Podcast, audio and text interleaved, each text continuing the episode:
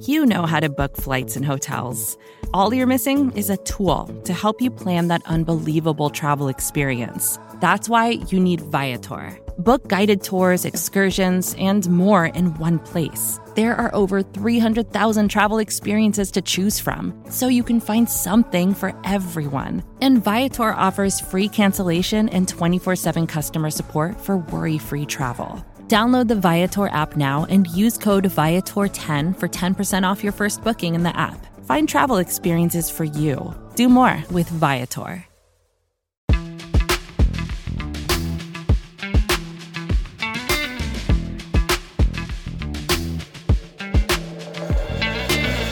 It's the Hidden Yardage Podcast on the Blogging the Boys Podcast Network. I'm Mark Lane. Follow me on Twitter at the Real Mark Lane. Joined as always by Sean Martin, who you can find at Sean Martin NFL. So, how did we spend our bye week? It was a Formula One day here in Austin, so I wasn't at the racetrack. That's definitely a big bucket list item to uh, consider one of these years that I plan on being down here to make my way over to Circuit of the Americas and see the race there. You know, some of the appeal of it being the only U.S.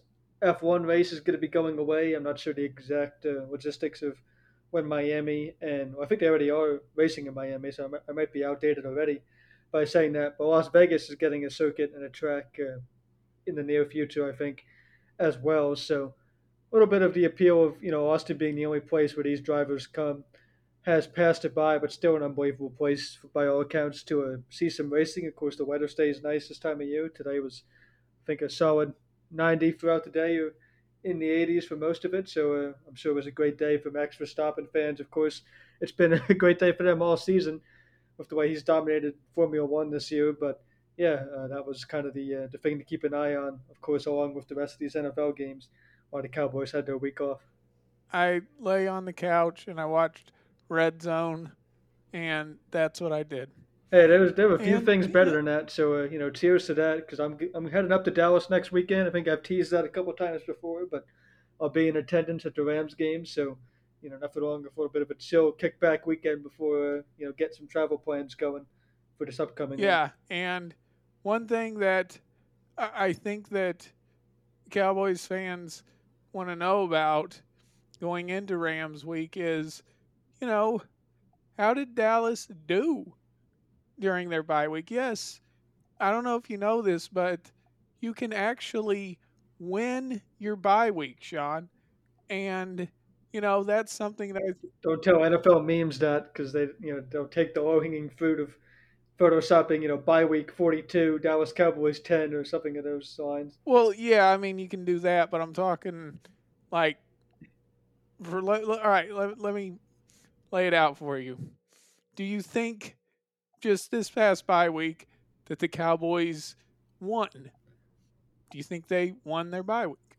Well, let me start with never in any universe. I know you're big on the Mark Lane multiverse theory. Never in any edition where, I mean, like, first of all, hopefully there's not too many other universes where you're forced to do a podcast with me. So maybe this is the only one and makes this point a little bit mute. But in as many universes as Hidden Yardage podcast exists, which is hopefully more than one, I never thought the first context we would add for the Cowboys won or not on a bye week is talking about the Detroit Lions box score. But that's where a lot of people seem to go on social media and such this week. There's been a lot of buzz of, you know, the Lions inching their way up in the NFC hierarchy as real contenders and how much they get to prove it on the road with a tough game against the Ravens. And oh, certainly they're not down and out after a loss like this. Dan Campbell's team you could even say is you know best with their backs against the wall. They love that underdog mentality as much as they even have continued to win. And when they opened the year in Arrowhead with a win, that turned a lot of heads. But yeah, them dropping to five and two with a 38 to six definitive win for the Ravens over the Lions there. That was kind of the first thing that points to the Cowboys having a good bye week because you know I don't I don't personally buy into the Lions being contenders, even if they did turn that score completely around and even if they beat the Ravens 38 to 6, you know, I think there's some flaws there that the Cowboys could take advantage of in a head to head matchup or what have you. But yeah, interesting world that we live in when the first answer to your question if the Cowboys won the bye week or not has to do with the Lions. But part of that is because the 49ers don't play until tonight. They have the Vikings, so we'll see what is certainly the class of the NFC tonight against the Vikings. And other than that, internally for the Cowboys, I mean, we'll see once it comes on the field against the Rams. But it's been just a kind of quiet week, the week we expected, where we know what they have to work on. We know that they seem to still be going through an install phase in offense, and that's later in the year than you want to be using that term install of your offense. So if the bye week can accelerate that and the defense can equally figure some things out and let Dan Quinn get back in the lab tinkering with some things, then yeah, all of those things would point to a successful bye week, and I think we're going to see most of what you would want to see against the Rams. Oh, of course, preparations and everything and getting ready for the next week. Oh yeah, that all that goes into it. But what you were thinking of when you brought up the Lions, that's the that's the theme. That's winning your bye week, and it's really related to your division. So Philadelphia won. You had New York playing Washington, and usually with those um, in you know inter division um I'm sorry um you know when you have those divisional matchups going against each other like that there's not really too much ground to gain. So uh, I I would have to say that Dallas you know they didn't win their bye week this year um I don't think that they really made up any ground in the division um is still trying to run away with the thing, although you still have the, you know, the two games with them to catch up. But, you know, you really didn't make any ground. I'll give you an example of winning your bye week. And that goes back to 2014 when the Cowboys were on their week 11 bye uh, after having come back from London and the entire NFC East lost. And in doing so, Dallas, you know, took some steps forward, which, you know, helped when they went 12 and 4 and won the NFC East. So that's really the best way, the optimal way that you can win your bye week. To me, the Giants Commanders game was just definitive proof, though, that, you know, if we need, as if we needed any more that the NFC East is a two-team race. I mean, we, we fought that all along anyway between the Cowboys and the Eagles, but maybe the Giants are going to start playing well enough and up to their talent level and up to being a playoff team last year where they can maybe sneak one on you. Of course, the Cowboys already have a 4 to nothing win on their record against the Giants, so you worry less about that in the head-to-head.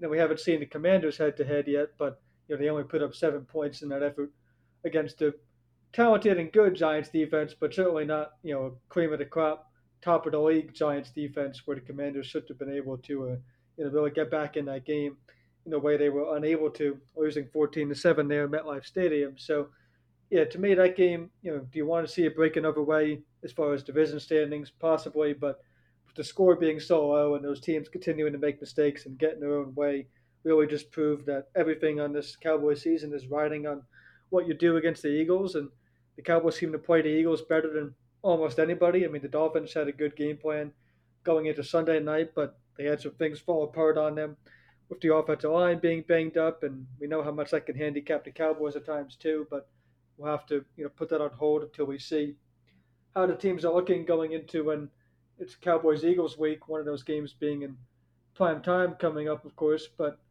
yeah, the Cowboys seem to always just have the Eagles' number, not in a way where they dominate a one-sided rivalry, but they just find a way to get up for that game. You're not going to get a let down like the Cardinals. You're not going to get a beat down like the 49ers game. And so every NFL season comes down to one or two plays in a matter of inches. And my stance on that being how Cowboys Eagles will be decided this year didn't change over to buy. So I'll take that as a win. Yeah, and you mentioned the um the rest of the NFC East.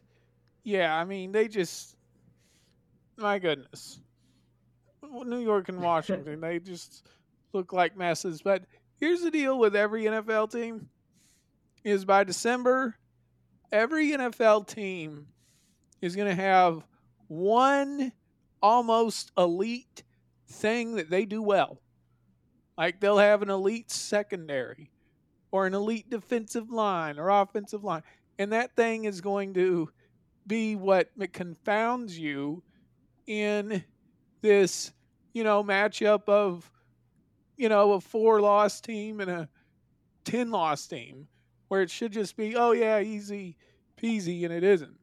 So, what I saw with those two teams was dominant defensive lines. Yeah, these teams can absolutely win in the trenches. You know, Giants pass us has been a bit underwhelming in terms of you know trying to get teams in favorable situations for that pass rush where it's an obvious passing down. They did a little bit against Sam Howell today, and you know that says more about just where Washington is under Sam Howell. But that's been kind of the missing piece of this Giants defense. I think it's the great equalizer on defense many of the times, and we say the same about Dan Quinn's here in Dallas of you know what the pass rush can make up for, and that's kind of where the Giants have have lacked, and it's led to parts of their secondary getting exposed. But yeah, the defensive lines can absolutely control control these games, but look, offensively they can't push the ball downfield. Really, the Giants or the Commanders both struggle in that area. The run games have let them down, even when Saquon is making big plays. You know, the, the game management came into so much question for the Giants just a week ago against the Bills, where they really could have stole that game, and that would have completely changed the context of how we talk about this win over the Commanders. I mean, if you ask me, did the Cowboys win their bye week, and we're staring at a Giants team that just won two in a row with a backup quarterback on the road in Buffalo and then at home against the Commanders, of course I wouldn't be saying that they won the bye week. Not even at all. I mean, there's nothing I could say that would be good. The Eagles won, and the Giants are building momentum. So instead, you know, the Giants still have a long way to go. It's good they won in front of their home crowd. They didn't have a home win yet this yet this season. I have plenty of friends that go to a lot of their games, so a little bit happy for them. Don't you know fire me, RJ, for for saying that, but good for them to you know see a Giants win and they can go ahead and battle it out for the bottom spots the rest of the way in this division, as far as I'm concerned, because it just sure doesn't look like they're up to the class of uh, the division or the conference this year. By the way, Mike McCarthy coming off the bye, eleven and five. So you know we'll have to see if that uh, has any relation to the Rams matchup. And certainly the pressure it seems coming off the bye is going to be on the offense. You know, the defense had a good showing against the Chargers. They made the play when it mattered, back to back with the Parsons sack and the Stephon Gilmore interception. So, you know, the defense isn't going to just rest this week and not think they have things to work on and not continue to make adjustments. And whether that's seeing more of Juanyeh Thomas when he gets healthy or how Markquese Bell, uh, how his role continues to develop. All of these I kind of wrote about in a short synopsis on blogging the boys for us as far as the potential lineup changes you might see on both sides of the ball. But yeah, it certainly seems like the number one thing to watch and that's being talked about off the bye for the Cowboys right now, and rightfully so, is what is the offense going to look like off the bye? Is Mike McCarthy ready to you know coach his team down the stretch, do what Kellen Moore couldn't, keep this offense fresh, keep it innovative, continue to incorporate new things, whether it's motion or you know finding the right balance in the run game to uh, put this team in the right position down the stretch. So yeah, it's going to be of all the post bye Mike McCarthy games, which is going back quite a ways, as you pointed out in the record there.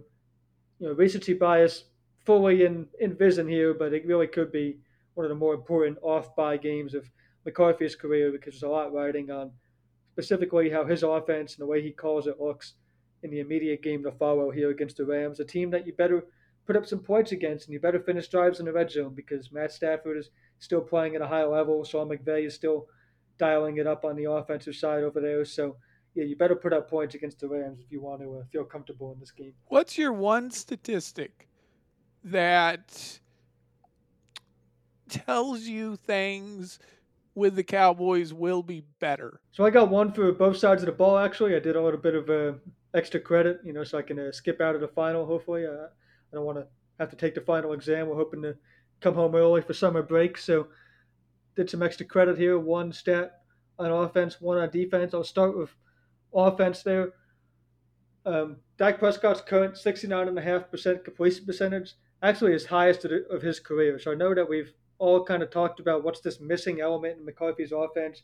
Just by the eye test, you know, I don't disagree at all, and I've talked about it here and in other places myself about yeah, it does seem like I agree there's something missing, and you know the high percentage throws aren't there, but the numbers don't bear that. So Dak Prescott still completing passes at a high percentage, which he's done his whole career, but it's improved under McCarthy, which is something we thought we could see based on the route concepts that come with the West Coast style and everything like that. So I think there's even more room to improve that, more room to hopefully create yards after the catch, which is something that we would welcome with not only CeeDee Lamb, but can Brandin Cooks continue to do so? Can Jalen Tolbert find more snaps over a Michael Gallup or what have you to do so?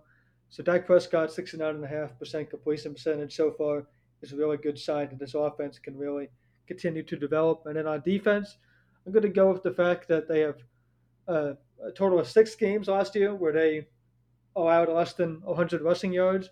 Already have three this season, so they have a long way to go to top that number. Somewhat arbitrary, you know, yards per carry and other things could be more nuanced, but I didn't want to dive too into the weeds on all of that. They only gave up 53 rush yards against the Chargers, and that was with Austin Ekeler, a dynamic back, making his season debut and being back at Kellen Moore's disposal in that game. So a lot of things dictate just how well Dan Quinn's defense can play against the run. One of them being how much the Cowboys' own offense can not only run it, pass it, but simply put up points to discourage other teams from running.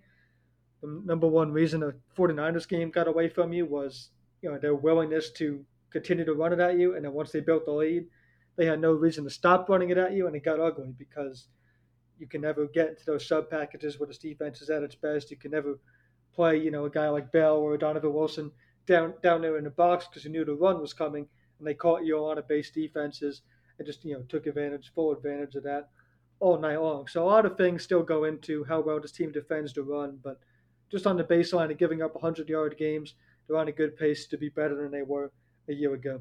For me, it's uh, it's going to be the red zone attempts.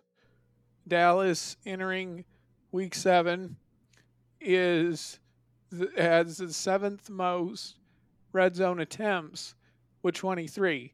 Now I understand that the red zone conversion rate at uh, 39.1 is the seventh worst in the NFL entering week seven, you know, and so that's why, uh, you know, there's a promo code for storable food, uh, you know, Mark Lane that's out there if you and your family want to get ready for the apocalypse because Dallas is seventh worst in the NFL um, in red zone conversion. I understand that. Um, you know, that's that's out there for you.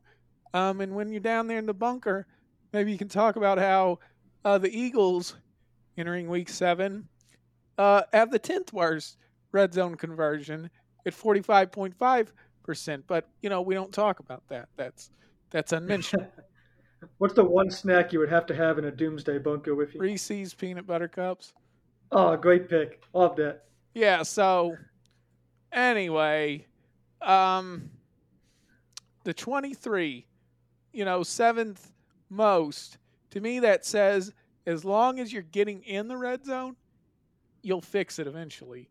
And you, you, as long as you get it fixed by December. So as long as they keep visiting the red zone, I think that it, it could get fixed. Yeah, you'd rather be getting down there than you know not doing so at all. Of course, an element to that is the fact that Brandon Aubrey in the kicking game has been pretty automatic. So you always could have three points when you get down there. Certainly, you know a lot of teams trust their kicker once you're in the red zone. But yeah, Aubrey's been automatic. So yeah, this ball control type of offense can certainly do this team a lot of good. It's a hot topic for just what that means to Mike McCarthy, and you know how much is he kind of just fluffing things up in the media when he talks about wanting to rest his defense and all these things that poke up ears and get fans all riled up for no reason in the middle of a weekday afternoon when they're listening to this show. But yeah, the, the, room for development is there in this red zone offense. The tight ends haven't been involved to the level that we've wanted to see. So that's probably the most glaring thing that they can they can fix. Either coming off the bye would be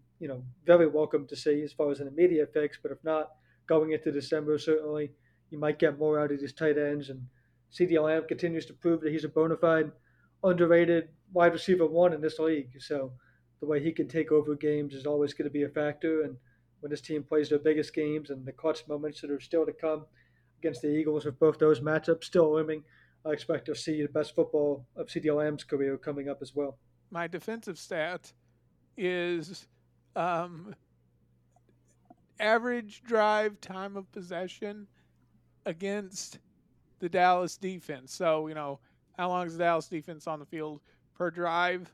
According to Pro Football Reference, two minutes, 33 seconds, tied with the San Francisco 49ers for the eighth uh, quickest, let's say, in the NFL uh, entering week seven. Uh, up at the top is the Cleveland Browns at 1 minute 59 seconds. But, you know, I think that as long as the Dallas defense is able to get people off the field and they're not out there the entire time, as long as they don't get really into an average of about two minutes and 50 seconds, I think they'll be okay. I think that if you start, that average starts getting up, then that's the secret to how you beat the Cowboys is you just wear down their defense. So, you know, some of that unfortunately has a lot to do with the offense being able to possess the ball though. Oh, absolutely. Yeah, I'm really glad you brought that up. That's a great stat. You know, I'd, I'd love to know on the Brown side of things there how much that's skewed by them giving up, you know, quick scores, and it seems that they give up a lot of big plays. And their game Sunday against the Colts was a, certainly one of the wilder ones of the day. With the Colts wearing a pretty weird uniform, by the way, I don't know what those were, but uh, you know, they can they can go ahead and pass on on those. So wild game there in Indianapolis, nonetheless. But Cleveland pulls it out uh, there at the end. Deshaun Watson getting injured along the way as well. But yeah, I'd love to know on the defensive side of the ball just how much giving up big plays and potential quick scores has, has skewed that number. But you're so right about the dichotomy of, you know, how this defense can stay fresh, be at its best, based on how the opposing offense feels they need to respond to what the Cowboys offense is doing. Like I said, opposing teams aren't necessarily discouraged at running the ball just right at this Cowboys defense. You know, Dan Quinn likes to get really creative and line up in a lot of different ways, and it burned him against the Cardinals, and we all kind of felt uneasy about that when we went back and watched the tape and saw, you know, Michael Parsons lining up at defensive tackle on first down, and it's like, well, how are you going to defend the run? And they didn't defend the run that game, and you know, you have to throw out that game, and you also have to throw out the 49ers game. So that's not good when you know your potential next head coach slash star defensive coordinator slash side of the ball you've built around. You have to throw out two of your first six games. But yeah, I think they found or they're starting to find, and we hope to see more off the bye that right balance where the offense can discourage teams from running the ball right at this defense by putting that game pressure on them. And then when they do want to run the ball at them, you saw against the Chargers the athleticism from guys like Bell and uh, Damone Clark, who really had a resurgent, not breakout game, but just a bounce back type, you know, hey, I'm still here type of game, especially without like Vander Esch on the field. That was really good to see. So the run defense is there. They're not, you know, incapable and incompetent at stopping the run when they have to, but they're not built either to just line up and have to defend it over and over again. So if, if an opposing team is willing to run it at them, that's where they can really give you some issues. The Eagles certainly come to mind as one team that will be willing to do so, but they found that balance of um, being able to take teams enough out of the run game to force. All you need is a couple you know, pressure pass plays to make up for potentially getting gassed in the run game too. So guys like Gilmore ready to jump passes, Jayron Kearse as well. So you, can, if you can continue to take full advantage of mistakes in the passing game while just holding your own against the run, that's the secret sauce for this defense to still be the driving force of this team as long as they get the support from the offense that they think they can get, which was kind of there against the Chargers. There's still room for improvement. We just touched on, you know, what that improvement could look like coming off the bye for McCarthy, and it really needs to be another complementary game to uh, get back to back wins against Los Angeles teams if that's going to be the case here. Vacations can be tricky. You already know how to book flights and hotels, but now the only thing you're missing is, you know, the actual travel experience. Because is it really a vacation if you're just sitting around like you would at home? You need a tool to get the most out of your time away. That's where Viator steps in. You can book guided tours, activities, excursions, and more in one place. to make your trip truly unforgettable. Viator has over 300,000 travel experiences to choose from. Everything from simple tours to extreme adventures and all the niche, interesting stuff in between. So you can plan something that everyone you're traveling with will enjoy. Real traveler reviews give the inside scoop from people who already been on the experiences you're considering, so you can plan with confidence. Free cancellation helps you plan for the unexpected. And 24 7 customer support means you can travel worry free. Download the Viator app now and use code Viator10 for 10% off your first booking in the app. Find travel experiences for you. Do more with Viator. Support for this show comes from Sylvan Learning. As a parent, you want your child to have every opportunity, but giving them the tools they need to tackle every challenge, that takes a team. Now more than ever, educational support tailored exactly to what your child needs can make all the difference. That's why parents have trusted Sylvan Learning for 45 years as the ultimate teammate in their child's educational journey, instilling in them a love for learning and a passion for reaching the next level. And Sylvan's Insight Assessment can identify gaps in learning and areas that could be of concern for your child. It's a 360 degree view into your child's learning that you can't find anywhere else and helps ensure that your child didn't miss something in school that might put them at a disadvantage in the future. And right now, it's the best price of the year at $29. Go to sylvan29.com to learn more and get your child's assessment for only $29. That's S Y L V A N 29.com. Yeah, and it really uh, just dovetails into what's the one problem position group that's you know on the roster right now, and how would you fix it without you know utilizing a trade? Now you can put in a waiver, you can do whatever, but you just can't use a trade to fix it. I'm going to go with I don't know if it's a truly a problem position, but I went with the position where I think there's the most room for you know flexibility and true lineup changes and uh, fluidity there. So I went with linebacker. You know, Bell can't talk enough about what he did against the Chargers. Me and you both agreed that we kind of wish we got to sit down and immediately talk after that game, but the schedule being what it is, you know, just our first time on the air since that game, and yeah, one of the biggest takeaways from everybody was the way that that Bell played. So even when Leighton Esch is back and ready to go, of course he's going to have a role as your potential play caller and as your chess piece answer to when teams do want to be physical and run the ball against you and you have to line up in base. He needs to be the guy that not only sees the field but you know makes the plays when he's out there and gets his nose dirty and makes plays against the run head up. But yeah, I think it's linebacker with Markquese Bell. They found something there. They found something with him in tandem with Damone Clark, and that helps you play a guy like Donovan Wilson, Jayron Kearse down in the box. So this team is at its best when they're playing those hybrid type guys on the second level. It gives them a great look against the pass, and it leaves them a little bit exposed against the run, but they make up for it. At least they did in the most recent outing against the Chargers. A good sign of things to come. Yeah, I think it's linebacker slash safety where you can see the most improvement, and Dan Quinn uh, has room and the time during the bye to work on those things and continue to take off the line up there and keep this defense at its best by doing what he does best, which is rotating guys out in the front seven, particularly on the second level at linebacker and safety there. He has a new guy that he's been a fan of ever since the draft process, and Markquese Bell finally seeing snaps. He's going to have Vander Esch back and find a role for him. And I think so many other things fall into place nicely if you keep those two playing well. In addition to Damone Clark, everything else just seems to fall into place for this defense to be in position, have guys playing in the right spot, have guys that are willing to come downhill against the run, and also be willing to uh, you know make plays on the ball in the pass game and keep this defense near the top of the league and in generating turnovers. I hate you.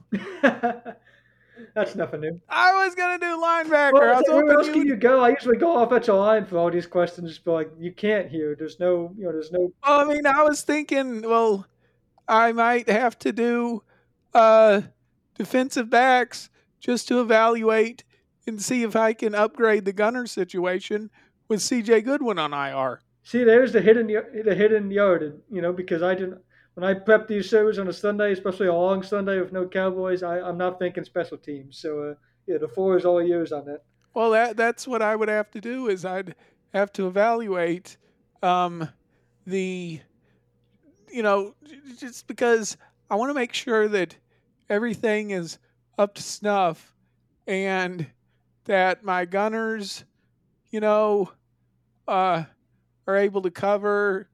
Um, just that that's where I would try to, you know, make the improvement. Like I said, without the benefit of a trade. Yeah, it was an unfortunate play for Jalen Tolbert for a number of reasons to you know create that turnover against the Chargers. Um, I like to think he gets some benefit of the doubt as far as you know a young player mistake and he won't be completely in the doghouse so they can move forward. But not only is it unfortunate from his perspective on trying to build up that trust back on special teams, but there seems to be room and a lot of fans calling for him to play more in offense. Myself being one of them, not you know pitchforks at the front of that mob, but I'm somewhere in the back, uh, you know, just kind of observing the scene and hoping to see more Tolbert on offense. And what did that mean? He plays over Michael Gallup. We'll wait to see next Sunday, but yeah, it didn't didn't necessarily help his case with that special teams play either. But yeah, somewhere down the line, I'd like to see more Tolbert in this offense, and that could help be a key to uh, getting the most out of your gunners and, and your special teams unit being strong as well. Well, the thing Tolbert was, I don't even think he knew. Like, I don't think anybody in that moment could have known, you know, that the ball did not, in fact, touch, um, you know, KaVontae Turpin. Right. Did you see the uh, Iowa Minnesota called back punt return? No. Iowa had a punt return touchdown with like a minute and change left to take the lead. Called back because as the it was a bouncing ball, and as the returner was running towards it, he was like pointing with one hand to I guess wave people away from it, and also kind of waving his other hand. And uh, I don't know, you can have a failed catch on a bouncing ball, but you know they didn't call it a failed catch on the field. He grabbed it and scored, like I said, and then they went back and reviewed it and said he actually signaled for a failed catch. The Iowa offense, which as we all know and make memes about, is pretty inept. Came out on the field, got sacked on first down, and I believe threw an interception on third down, and that was the game. Uh, of note, it was the lowest over under total, I believe, in NCAA history, and the under hit. So you can count on a bottom of the Big Ten game producing a, a low point total, and that, that one hit an all time under. Good win for Texas, though, against Houston. Uh, they had to sweat it out more than you would ever expect, but fourth down stop, and they get the win.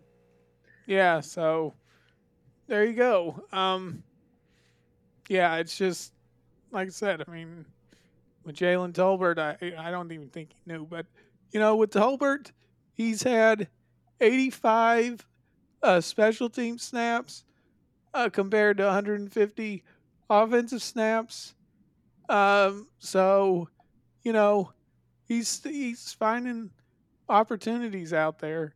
Um, but I, I, I if he could, I think he would really benefit the team with his special teams play rather than starting over Michael Gallup or something. Yeah, I don't know if I want him to get all of Michael Gallup snaps. You know, I'm not a Michael Gallup truther as far as you know he's going to be you know this great star for this offense again. I just think he finds a way to make you know kind of hidden yardage type plays and clutch plays that you don't want to completely eliminate, and you might cut into him even just by trying to play him in a tandem because then putting more pressure on him to make those plays when he's out there as opposed to consistently letting him get into the flow of the game. But yeah, the, the missing eye test element that we touched on with this offense is, you know, where are the crossing routes? Where are the, like the short line of scrimmage drags that hit these guys on the run?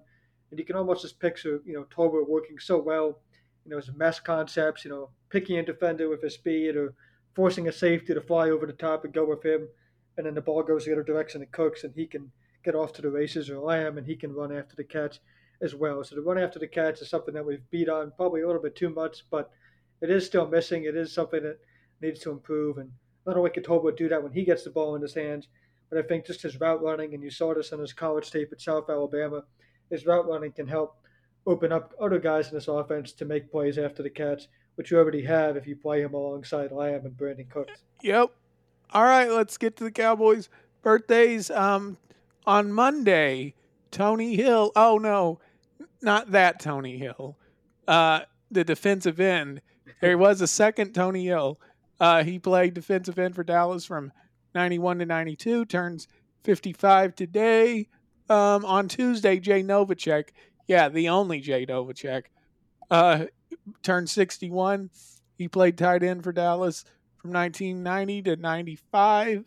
And on Thursday, Tony Casillas, who used to co host a podcast with our very own RJ Ochoa here on the Blogging the Boys podcast network. But before then, before he got famous, uh, he was a Cowboys defensive tackle from 91 to 93. So that means he got a ring.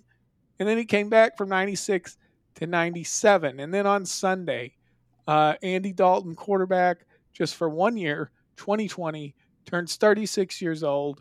Now he's in Carolina. And those are your Cowboys' birthdays, Sean.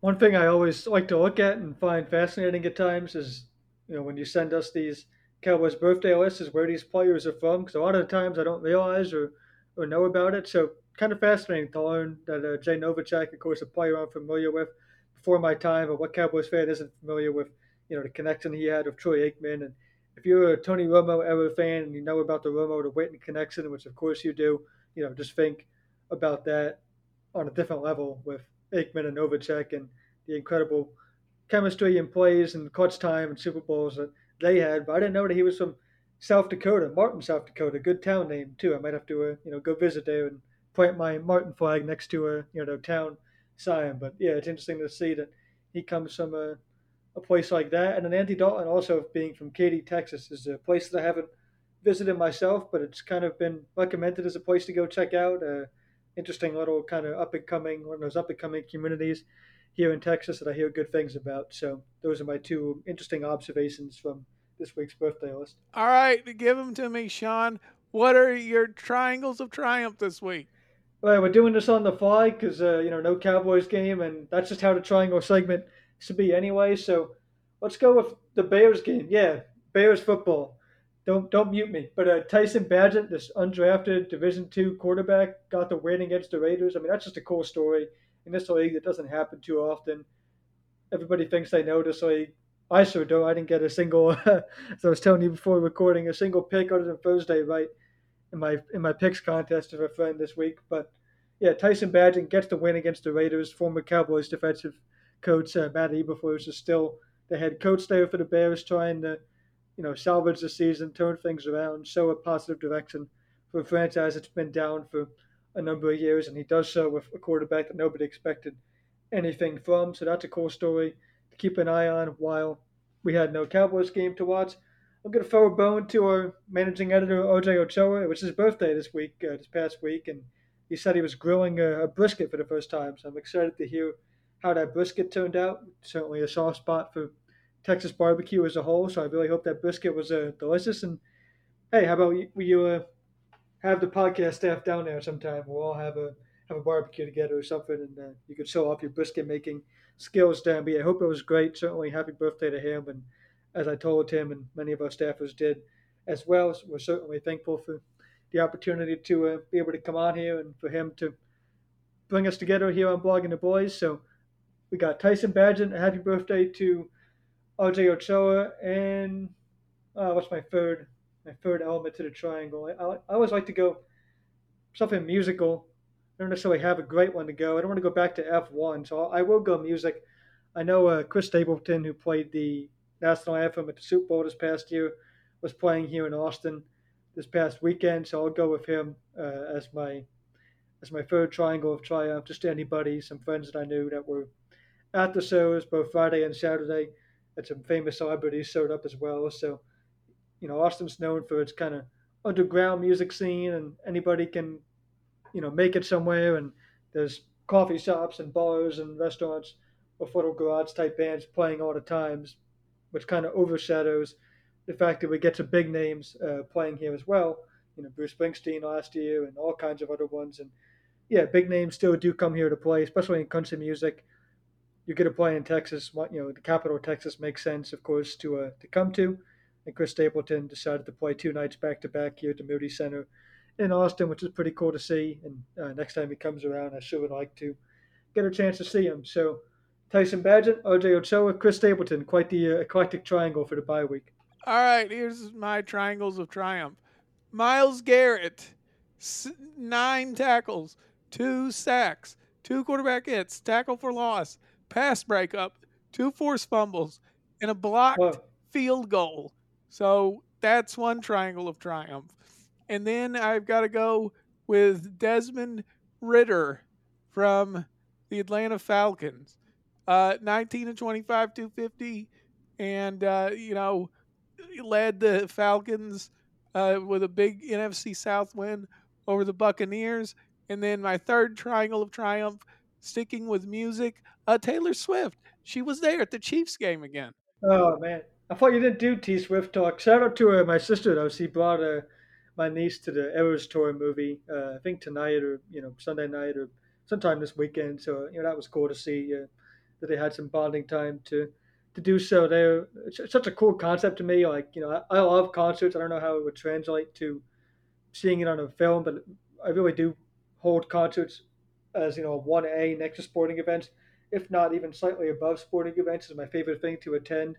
Uh, so it is cool to think about like the scope of Taylor Swift as an artist, where she's she's good enough, but also intelligent enough to think about the fans that can't afford to make it to one of her shows and would still want to take in, you know, an experience like seeing it in a movie theater. And I'll have to ask someone that's seen it, um, you know, how the experience compares and how it is. But just to have that option and have that accessibility to bring your show to millions and more people that wouldn't otherwise have access is pretty cool to think about. Yeah, and I'm trying to figure out the the whole thing with her and Kelce. It's like, does entertainment need the NFL and the live aspect that the NFL has and that pro sports, just sports in general, has that um, television is kind of lost?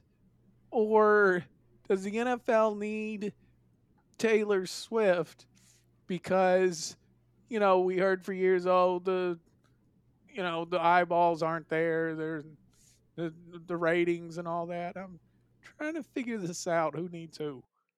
I don't think the nfl needs taylor swift by any stretch but i think they should welcome and they already have and you know they'll, they'll work on ways to develop this or what have you as long as that relationship continues but you know they'd be foolish not to try to embrace you know a whole new wave of fans that can come in and appreciate this game. They have the you know the defending champs as the team that T Swift is repping up there in the box with the red Chiefs shirt and the 86 bracelet. So you know it doesn't get better from an NFL standpoint than that. So you know she's supporting the right team. They got you know of course Mahomes being one of the faces of the league, throwing the ball to Travis Kelce. So yeah, it all works pretty well in the uh, in the grand scheme of the NFL, doesn't it? When they have this extra piece uh, of marketing to bring in fans to start watching their Chiefs who play an exciting brand of football. And Andy Reid, can't say enough about him. We, of course, me and you both go back to watching his Philadelphia days. So, yeah, it's all positives. And, you know, I was watching that game from a bit of afar, but it sure didn't seem like they overdid it with the, you know, the cutaways and the references to Taylor Swift. I could be wrong, but yeah, it seems that they found the right happy balance of not alienating the true NFL fans that just want to see the game and could care less about T Swift, but also addressing it in a way that, you know, is class is classful for the fans that do want to see it. Like, yes, he is here. He is a big enough name to show a couple of times, and we'll do so, but we're not going to do so in a way that distracts from the game. I think they found that balance when the Chiefs uh, beat the Chargers today. We got one more week, and then we're talking about Cowboys football again. So, looking forward to it. Yeah, I'll be on my way back from Dallas. Hopefully, the Texas weather doesn't try to kill me that weekend. Uh, my first ever Cowboys game was well, last year against the Giants, or was it two years ago? Uh, but yeah, against the Giants at home.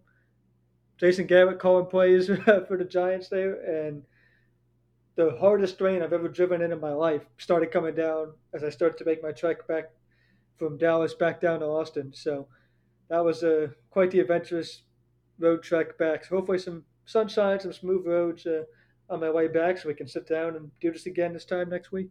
All right, looking forward to it. You've been listening to the Hidden Yardage podcast.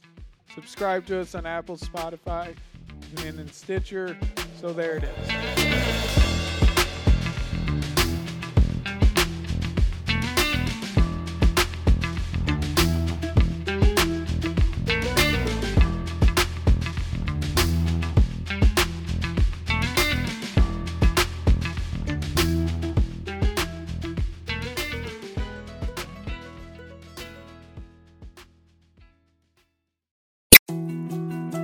More to dos, less time, and an infinite number of tools to keep track of.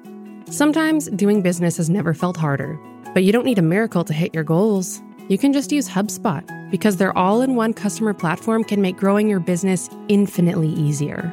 Imagine this high quality leads, fast closing deals, wildly happy customers, and more benchmark breaking quarters. It's not a miracle, it's HubSpot. Visit HubSpot.com to get started today.